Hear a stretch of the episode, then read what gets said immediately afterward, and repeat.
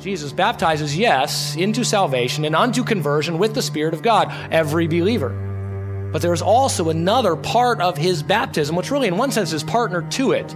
Those that trust in him, those that repent and believe, are baptized with the Spirit of God. But there is coming a time then when those who do not will receive another kind of baptism. He's speaking to two different groups here. They're, they're both there. He's speaking to believers and unbelievers. Hello and welcome again to Grace Maryville Weekly, which is a podcast ministry of Grace Community Church located in downtown Maryville, Tennessee.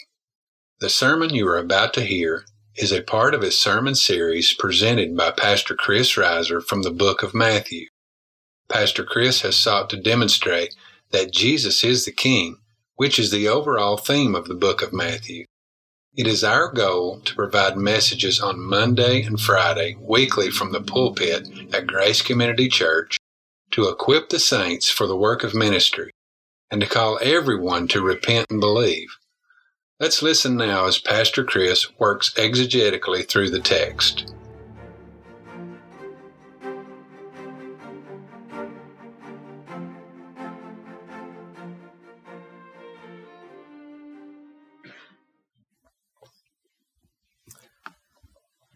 Please open in your Bibles to Matthew chapter 3. Matthew 3. And if you'll stand, I'll be reading verses 1 through 12. We've been here for a while, and hopefully these verses are becoming familiar to you, familiar friends, and I pray that all of Scripture will be that for you, that as you read it, it becomes more and more familiar, not only in the words that you are reading, but in the way that it impacts your heart, the fact that it is changing you, that we read Scripture and understand Scripture, that we might look more like Jesus. And that's the precious privilege that we have, to have His very words and to have His very mind, that we might read it and become more like Him. Matthew chapter 3, beginning in verse 1. Now in those days, John the Baptist came, preaching in the wilderness of Judea, saying, Repent, for the kingdom of heaven is at hand. For this is the one referred to by Isaiah the prophet when he said, The voice of one crying in the wilderness, Make ready the way of the Lord, make his paths straight. Now John himself had a garment of camel's hair and a leather belt around his waist, and his food was locusts and wild honey. Then Jerusalem was going out to him, and all Judea and all the district around the Jordan. And they were being baptized by him in the Jordan River as they confessed their sins. But when he saw many of the Pharisees and Sadducees coming for baptism, he said to them, You brood of vipers, who warned you to flee from the wrath to come? Therefore bear fruit in keeping with repentance. And do not suppose that you can say to yourselves, We have Abraham for our father, for I say to you that from these stones God is able to raise up children to Abraham. The axe is already laid at the root of the trees. Therefore, every tree that does not bear good fruit is cut down and thrown into the fire. As for me, I baptize you with water for repentance. But he who is coming after me is mightier than I, and I am not fit to remove his sandals. He will baptize you with the Holy Spirit and fire. His winnowing fork is in his hand, and he will thoroughly clear his threshing floor, and he will gather his wheat into the barn, and he will burn up the chaff with unquenchable fire. Please be seated. Now think for a moment if you have heard these of these or read these best-selling books or seen these best-selling movies. Hell is for real. The astounding story of a trip to hell and back. All dogs go to hell. To hell and back, a doctor's extraordinary account of her death, hell, demons, and death again. A true story. My journey to hell, what I saw and how it changed my death. The Hell Answer Book, Waking Up in Hell, a true story of brokenness, hell, and death again. How about this one? Hell is beyond your wildest expectations. Ten true stories of experiencing hell. No, you probably haven't heard any of those. But if you change the word hell to heaven, demons to angels, and death to life, all the above titles are in fact best-selling books or movies. We are anxious to dwell on the joys of heaven but we are a bit hesitant to mull over the nature of hell. It would probably be helpful for us, in fact, it would scripturally be helpful for us to do a little bit more thinking about both. And much of our text over these past weeks has been dwelling essentially on the natures, the realities of hell. That is eternal judgment. That's why we repent. That's why the necessity of turning to God, because there is a punishment coming. We are to flee from the wrath to come. What did he say to the scribes and Pharisees? Who, who warned you to flee from the wrath to come? He didn't say that there wasn't a wrath coming. He simply says, why are you fleeing? Because you don't think you're going to be part of it. And this is so often what we refuse to tell a world that is, in fact, already judged and on its way to eternal hell. There is no question it will not be some kind of, you know, final assessment at the end. If you did enough good works, if you, if you said enough things, if you did, if you went to church enough, if you read your Bible enough, there will be no assessment at the end. Either you trusted Christ and put your faith and trust in Him alone. You turned to the King. You experienced a relationship with the King. You had a heart conversion that involved repentance, that is hating your sin, recognizing its penalty, turning from your sin, confessing your sin. Either you did that or you didn't. And it's the only means by which you will ever enter in. There is a wrath coming. And so it would be good for us us, as the text, as the Bible does for us, is to point us, yes, to the joys of heaven and the truths and realities of it, but also to the reality of eternal hell. And in fact, if there is a, theme in the Bible, or, or even the words that Jesus spoke, or the ways those two are presented to us, heaven or hell, Jesus certainly said more about hell than he said about heaven. We'll find that out as we move through the book of Matthew. But he was not afraid to dwell on it. And yes, I understand that there, this has been somewhat tainted by what we might call hell, fire, and brimstone preachers who seem to never be able to move past hell and into the glories of what Jesus has done and into his eternal purpose. I, I understand that. And yet, unfortunately, what we have done is we have sought to minimize that portion because, well, that's not very palatable to people. And maybe you, you will scare them. Well, this morning, what we will discover is that we need to be afraid. Hell is not a pretty place and the, the content or what goes on in an eternal hell is something that we should all flee from. How much do you think about and experience the joy of knowing Christ, living for Christ and being indwelt by Christ through his Spirit? How often do you contemplate what it would be like to spend eternity in the presence of the creator of the universe? Those are wonderful thoughts, and we don't think about that enough. However, on the opposite side, have you ever thought about what it would be like to be completely separated from Christ for all of eternity? Have you sought to wrap your mind around what it might be like to experience excruciating, unremitting pain for an infinite period of time? It's time to start contemplating these things. If you haven't, well, there are only two options that exist for every person. And so if you are one who has trusted in Christ and you can contemplate the joys of heaven, then you also you ought also to consider the nature of hell because everyone you know that hasn't put faith and trust in Christ will go there and billions around the world, unless they hear of Christ and turn to Christ, will also go there. And so thinking of both of these things is important for us, and our text this morning brings us to this place once again. We're going to be focusing on verses 11 and 12. As for me, I baptize you with water for repentance, but he who is coming after me is mightier than I. I am not fit to remove his sandals. He will baptize you with the Holy Spirit and fire. His winnowing fork is in his hand. He will thoroughly clear his threshing floor. He will gather his wheat into the barn, but he will burn up the chaff with unquenchable fire. This morning we will see that without true repentance, every person will spend all of eternity in active torment, forever cut off from the presence and glory of the God they were created to worship. Again, without true repentance, Every person will spend all of eternity in active torment, forever cut off from the presence and glory of the God that they were created to worship. Let's review where we are in the text. We came to Matthew chapter 3 and we found that this was the, the proclamation of the herald, John the Baptist, who comes to, to introduce, to prepare the way for the King of Kings and Lord of Lords.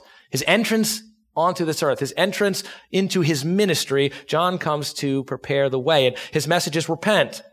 Turn from your sin. Recognize its evil. Understand what that sin causes. Know that it grieves the heart of a holy God, desire to turn from it, confessing it. And then he said, you do this for the kingdom of heaven is at hand. There, there's a kingdom coming. The king is here. He's going to proclaim his kingdom. And there's only one way into it. It's through the, through the door of repentance through the recognition of sin, understanding that you are not automatically in the kingdom, but in fact, you are automatically out of the kingdom. Whether you are a Jew, whether you are a Gentile, it doesn't matter. You don't come into this world ready for the kingdom. You come into this world rejected from the kingdom. Repent, for the kingdom of heaven is at hand. Here's the king. You must enter into a relationship with him, and he has a standard. His standard is absolutely perfect righteousness because he's the king. He can have no less. He's a real king. He's not a king who, who reduces his standard. He's not a king who pretends that, that he is just when he isn't. He's not a king who makes up his own rules in one sense. He's a king who is holy, righteous, and just as well as gracious, loving, and gentle. Repent, for the kingdom of heaven is at hand. We looked at the person of John the Baptist. He, he was predicted by Isaiah. He looks a lot, as nearly as we can tell, like Elijah. And he comes with the camel's hair and the leather belt, and he's eating locusts and wild honey, and he's out in the wilderness. And it, nothing about him is, is would, would draw necessarily the popularity of people. Nothing about his message would do that. And yet the Spirit of God is working, and so people are coming. The Lord is, Lord is gracious to them and they're recognizing that they need to repent and they're being baptized in the Jordan. That's his work. He's John the Baptist. That's what he does. He baptizes people in water. He preaches repentance and then he baptizes them with his baptism, which is, remember, it was taken most likely from Jewish proselyte baptism, but it's a new thing. It isn't that. It isn't baptizing people into Judaism. It's baptizing them out of it. It's taking them out of any other false religion and any other state that they are in. It's saying, look, you're repenting. And so the goal is to come into the kingdom. But we remember that his baptism was limited. His baptism was introductory because it was a need not only to repent of sin, but to turn to Christ. Behold, the Lamb of God who takes away the sins of the world, says John later on. So this baptism is in the Jordan. It's immersion as nearly as we can tell, and it's for repentance. And then as they are coming for baptism, we begin to look at his rebuke. There are some who come who he says, why are you coming to be baptized? They, they're standing on the banks. This Pharisees and the Sadducees, and he says, who warned you to flee from the wrath to come? You're coming for the wrong reasons, he tells them. You're coming, and you're not truly repenting. He says, perform deeds in keeping with repentance. Show me the fruit of real repentance. One of which would be confession, which they apparently are not doing at all. That we actually confess our sins. We agree with God that our sins are as evil as he says they are, and that they are as, as rampant within our evil hearts as he says they are says you're not truly repentant. You're trusting in your own righteousness. And so you can't come. You can't be baptized. You can't be repenting when you're not repentant. And then he says you're wrongly trusting in your Jewish heritage. He rebukes them for the fact that they are essentially saying, look, we're Jews. We're in the kingdom. Everyone else is out of the kingdom. They got to come into our kingdom. And Jesus is coming and saying, you're not in my kingdom. You have to come into mine, not your own. You can't invent your own kingdom through your own self-righteousness, through your ethnic heritage, through whatever else it might be, through being born in America, going to church, reading your Bible, born in a Christian home, you don't get your own kingdom. You come into mine. Even those who were his ethnic people, which was absolutely shattering to them. They should have known it. They should have seen it, but they didn't understand it from the Old Testament. And they thought they were already in. And so they didn't come for repentance. At least certainly the leaders felt that way. And then we began to look at, oh, lastly, he says, you will not be spared on the day of judgment. That's his other rebuke to them. And that's what we've been discussing now, the judgment of John the Baptist, or the herald proclaims this judgment. And remember that he said, I'm just preparing men. That's verse 11. I baptize you with water for repentance. I'm just preparing you. You have to repent, but there's a need. You need something else. You need the Spirit of God, which comes from believing in the King, trusting the King. So my baptism is preparatory. My baptism is incomplete. And we will see as we move through Matthew and, and then as, as we study other books that the baptism of John turns into the baptism of Jesus. Not only the Holy Spirit, as we will see, but also the water baptism in his name. No longer baptizing only or merely for repentance, but being baptized by John turns into being baptized in the name of the Father and of the Son and of the Holy Spirit.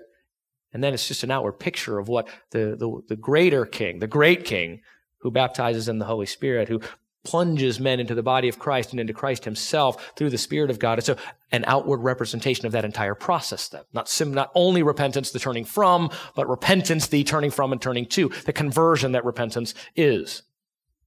And then John says, Jesus is the judge. The one who is coming is mightier than I. In other passages, he says, I must decrease. He must increase. Why? Because he's infinite holy God. He is the eternally pre-existent one. He's the one who spoke the universe into existence with a word. He comes before me. Not simply he was born before me, but he is before me. He was before me eternally. And later on, later in another place, he says he is the son of God. He is fully and totally God, the creator of the universe, the one who has existed from all of eternity. And I, and that puts me then in a position where I am not even, I am not even worthy to touch his foot, to begin to do the most lowly of service, that is to take off his sandals and wash his feet. I'm not worthy to even start that process. And John, being the greatest of men born of woman, women, is he better than we? No. And yet, so often we think somehow we are superior. Somehow we are, should have entrance into the kingdom. We should receive the blessings and benefits. Somehow we deserve it. And we know better. And we live our lives, even as believers, somehow thinking that we should receive more. And yet, John the Baptist, the very herald of the king, comes saying, I may not even touch his sandal. I can't even, I can't even unlatch his sandal. That's how unworthy I am in his sight. And yet, and yet he didn't wallow in this as some kind of, you know, he didn't turn it inward on himself and, and I can't believe it. I'm nothing. I'm worthless. I, I, you know, I, I can't even touch his sin. What am I going to do? He rejoiced in that. Why? Because it demonstrated the mightiness of the king, the king who would save him. There's no benefit in wallowing in your sin. There's no benefit in, in a false humility who says, woe is me. I'm not worthy. You may not go from I am worthy and I am righteous to I'm nothing and I can't do anything in life. You rejoice in the greatness of the King as it demonstrates your humility because when you turn to Him, it shows how great He is that He would take you. And yet, He takes you. He is your King. And John says, Jesus is superior to me, but also his baptism is superior to mine. And that's where we left off last week. The baptism of the Holy Spirit. And we looked at, at passages in the New Testament which speak of the progression really of how this happened. It hadn't happened at this time. Men were not indwelt by the Holy Spirit in this way, the full indwelling of the Spirit of God. Certainly he worked in the Old Testament. Certainly he brought people to life. And yet he did not indwell them in this special, new, and complete way. This is a New Testament work. He says it's coming. It isn't here. You haven't been baptized in the Holy Spirit. And then we see that, we see it happen at Pentecost to the apostles. And then beginning with the Jews there, we see it then move to the Samaritans, then move to the Gentiles. And lastly, he kind of rounds it up with a whole group of disciples of John, kind of Old Testament saints who hadn't been baptized in the name of the Lord Jesus Christ. All of that a progression which leads us now to today, without apostles around, with the foundation of the church already being built, that everyone who professes the name of Jesus Christ, who repents and believes, receives the full indwelling of the Spirit at that moment, right? All, all, all bound up together, the Spirit coming, renewing the heart, repenting and believing. He indwells permanently, bringing with him all of his strength and all of his power at that moment. And so the baptism of the Holy Spirit if we're just going to summarize that entire, entire doctrine, it's the act by which, at the moment of conversion, every believer is indwelt fully by the Spirit of God and thus united with Christ and with his body, the church. That's a superior baptism. External baptism with water, even, re- even the representation of repentance, is nothing like the internal cleansing, complete conversion of the soul that the Holy Spirit accomplishes. And not only that, but the conversion of the soul, and then in, which He then indwells. Not part of Him, not some of Him, not, not a little bit of Him, but all of Him. Titus 3 is clear. Whom, the Holy Spirit, whom He poured out upon us richly. Every bit of the Holy Spirit comes to live inside of you. I am not saying at the baptism of the Holy Spirit, that you live in the fullness of the power of the Spirit of God. We are commanded over and over in Scripture to be filled with that which is within us, not filled exter- or externally from something that comes without, filled from what is within. And so there are certain things that we do to take hold of the power of the Spirit of God. But every believer at the moment of conversion has the fullness of the Spirit. Whether they live it out is then a partnership work of sanctification accomplished over time as they are filled with the Spirit on a regular basis. That's the baptism of the Holy Spirit. But now we come to the baptism of fire because he says he will baptize you with the Holy Spirit and fire. What is that? There's several thoughts on what fire might be, and there's much discussion on what it might be, what this actually means. If Jesus, if this superior baptism, Jesus does both of these things, let me give you a couple of thoughts on, on what it could be. It could be perhaps trial and difficulty. So he's saying, look, you, you, Jesus will baptize you with the Holy Spirit, and then there's going to be all these difficulties and trials and struggles, but he'll bring you through them. The Spirit of God will help you, and he'll, you'll make it through to the end. He'll purify you through trials. It, it could be that because it is true that God does that. But I don't think that's what fire is referring to here. Sometimes the fire is a fire of trial. It could also be the tongues of fire displayed at Pentecost, or tongues as of fire. It doesn't say they were actually fire. It could be that. And, and he points to, clearly, he's pointing to the baptism of the Holy Spirit initiated at the, at the time of Pentecost. So perhaps it could be that. But I don't think that explains it fully. There might be, there may be the symbolism of the, of the Holy Spirit coming with the tongues of fire may in fact be part of the symbolism involving judgment, as we will see, and how believers relate to that. But even Jesus himself, when he references the coming baptism of the Holy Spirit in Acts, he doesn't mention fire at that point. He just simply says the Holy Spirit is coming. Well, then it could also be perhaps the convicting ministry of the Holy Spirit. Maybe it means he will come inside and it will be the, that fire, that burning of conviction, which will draw people to Christ. It could be, but I don't think that's what it is. I think the context reveals to us and, and makes it very clear that when he says the baptism of the Holy Spirit and fire, fire is speaking of judgment. Jesus baptizes, yes, into salvation and unto conversion with the Spirit of God, every believer. But there is also another part of his baptism, which really in one sense is partner to it. Those that trust in him, those that repent and believe are baptized with the Spirit of God, but there is coming a time then when those who do not will receive another kind of baptism. He's speaking to two different groups here. They're, they're both there. He's speaking to believers and unbelievers. The believers receive the baptism of the Holy Spirit. The unbelievers receive the baptism of fire. And so that's something we need to dwell on this morning. There's, there's joy. And we'll talk much more about that baptism of the Holy Spirit, how that relates to us, how we take a hold of that, the, the beauties and blessings of that. But we may not pass by then the baptism by fire. Now, why would I say that fire would refer to eternal judgment? Well, it's already clearly in our text. Look at verse 10. The axe is already laid at the root of the trees. Therefore, every tree that does not bear good fruit is cut down and thrown into the fire. Verse 12, his winnowing fork is in his hand. And really, that's the next word after he says baptism of the Holy Spirit and fire. His winnowing fork is in his hand. Here's the fire. This is what it means for Jesus to baptize in fire. That is, his winnowing fork is in his hand. He will thoroughly clear his threshing floor. He will gather his wheat into the barn. So there will be, there's, there's in fact, an essence of this in which the baptism by fire does include believers and that they are, they will be there when that is happening, but something different happens to them in that baptism. That he will gather his wheat into the barn, he will burn the chaff with unquenchable fire.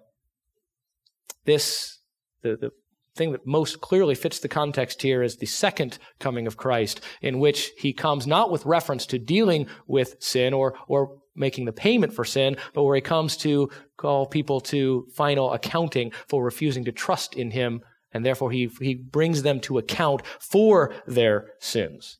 And this will be a fiery baptism, a baptism of judgment. The fire part of the judgment refers to the final judgment in which Christ himself brings final punishment on the wicked and final vindication to the righteous. Both believers and unbelievers will, will be baptized, as it were, immersed into, engulfed in the fire of final judgment, one to eternal destruction and one to eternal life. Turn to 2 Thessalonians chapter 1. I think we get a, a good picture of what this judgment looks like and really how it relates when this baptism by fire, essentially being immersed into judgment, immersed into final judgment. Just as we are fully immersed into the Spirit of God and, and by the Spirit of God, right, where we receive His fullness, so those who are baptized into fire will receive the fullness of that judgment, total immersion as it were. Not half, not part, not a little, all full judgment upon those who do not trust Christ. And yet again, when that happens to unbelievers, there is something that will happen to believers. Second Thessalonians chapter 1, verse 6.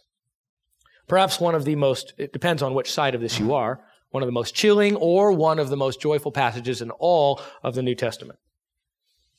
For after all, it is only just. You might underline those words. It is only just is God gracious and loving and kind and gentle? He is. Is he also just? He is.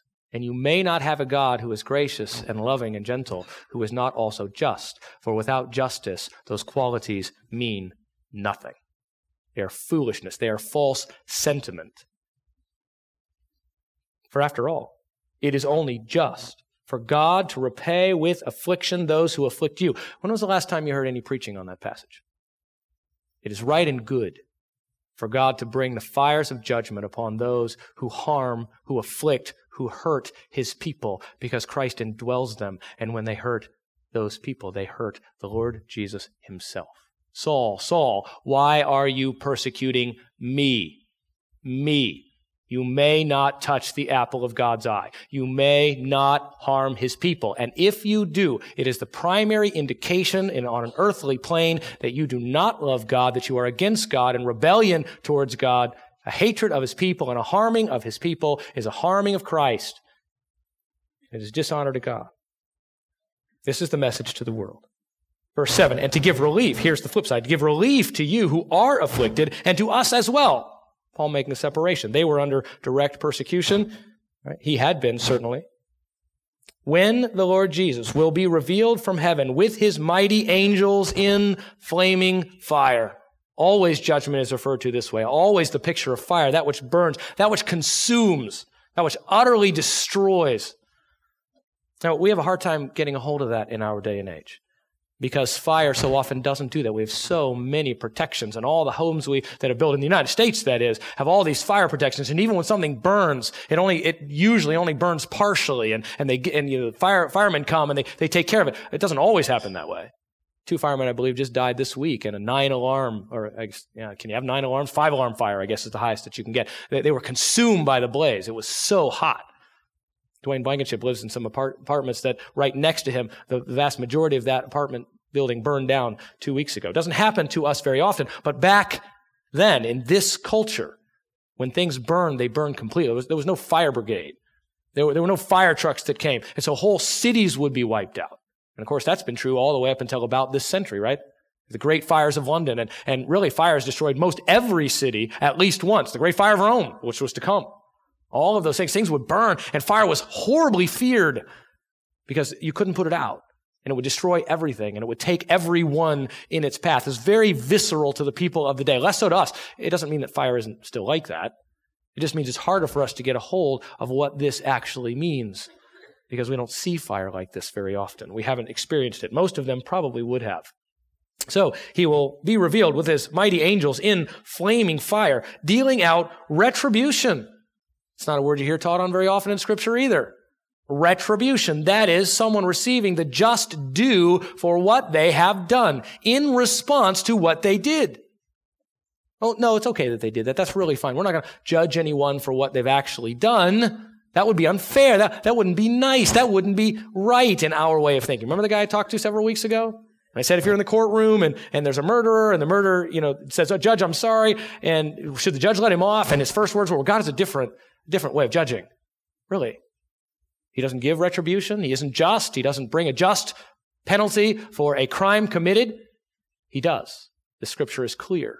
You will not escape if you are under his judgment. You cannot. You have no chance. The mighty flaming fire, the angels who come and bring it along with Jesus will deal out retribution. That is, again, rightful, it is a rightful response to a, a sin committed, to a crime committed. Retribution. Well, who are these people that are going to be retributed against? Clearly, they've already, they're those who have punished or, or harmed, afflicted God's people. But what's the, what's the core issue? If you afflict the people of God, what, what's underneath that? Dealing out retribution to those who do not know God, they have no relationship with Him, know as in a true intimate relationship, not know as in have understanding of. The vast majority of unbelievers have an understanding of God. In fact, the Bible says that all men know God. Romans 1 is clear. There's no one from whom the sun is hidden. Even if you are blind, you feel the heat of the sun. And as the sun goes from, as it rises and sets and moves across the universe, it proclaims the glory of God. And no one is hidden from its heat, says Psalm 19.